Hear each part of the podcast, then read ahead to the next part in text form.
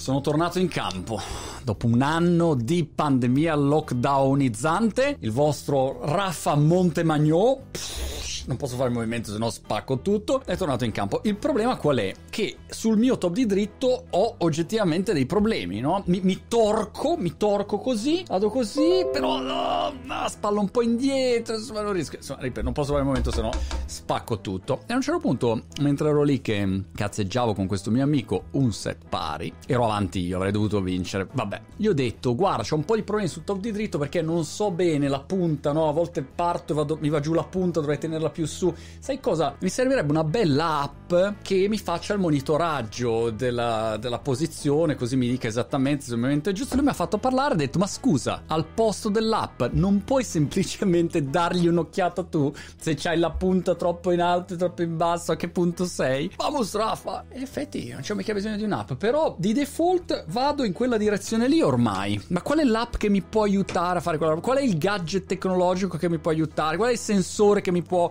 aiutare a fare qualche cosa? Oppure ho iniziato a cucinare e l'altra sera una scena disastrosa. Per fortuna che non mi ha visto nessuno, ma ve la racconto così mi autodichiaro nella mia incapacità culinaria. Ma per fortuna, Marchetta esce il corso di Davide Oldani su competenze.it, quindi non vedo l'ora che esca e almeno posso rimediare alle mie basi culinifere cucinifere. E ho preparato un piattino e mi cimento adesso ad avere Alexa come timer. Alexa, uh, timer uh, 12 minutes. E mi sento molto figo. Mi sento molto il Gordon Ramsay misto a bottura che in me, incrociato di Jamie Oliver passando per Oldani. Bam! Mi si corrobora tutto e mi sento un grande chef. Totale, ero lì a cucinare non so che cosa e si è cominciato a bruciare tutto. Ed è arrivata la mia dolce metà che ha guardato e ha detto guarda sta bruciando tutto. E ho detto no, timer is not off, timer is off. La mia delega totale ad Alexa per il timer prevedeva che fino a che Alexa non mi dice bling bling bling bling bling bling bling bling io non stacco il fuoco. Al posto di semplicemente assaggiare o dargli un'occhiatina, sono lì che ho abbandonato qualunque tipo di razionalità per delegarla. Oppure, dopo un anno, tutte le mie prime volte in questi giorni, avete notato? Ho fatto un massaggio. Massaggio, infatti mi sento tutto flessibile, sinuoso. Il Fantastico 4, Mr. Fantastic, come si chiama? Quello con le mani che si allungano. Mi sento così oggi. Ah, che bello il massaggio. E la cosa cu- curiosa, divertente, è che parlavo con, con questa ragazza e dicevo,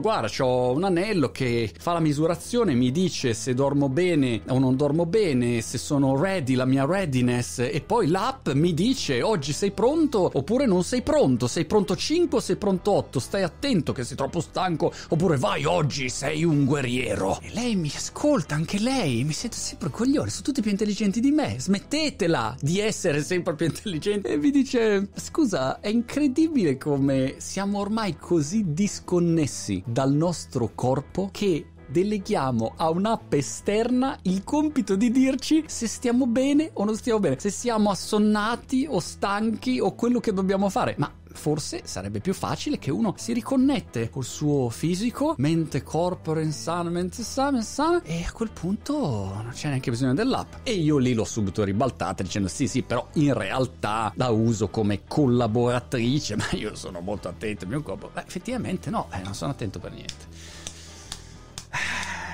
esiste un'app per tutto ormai e deleghiamo a un'app un sacco di attività. Quante volte è la scelta giusta e quante volte invece magari è la scelta sbagliata. Quante volte semplicemente è una scelta di comodo ed è effettivamente una buona collaborazione. Non è che le app siano negative, no? Sono anche positive. Ma quanto è effettivamente una scelta di comodo o quanto invece è una scelta sensata e di buon senso?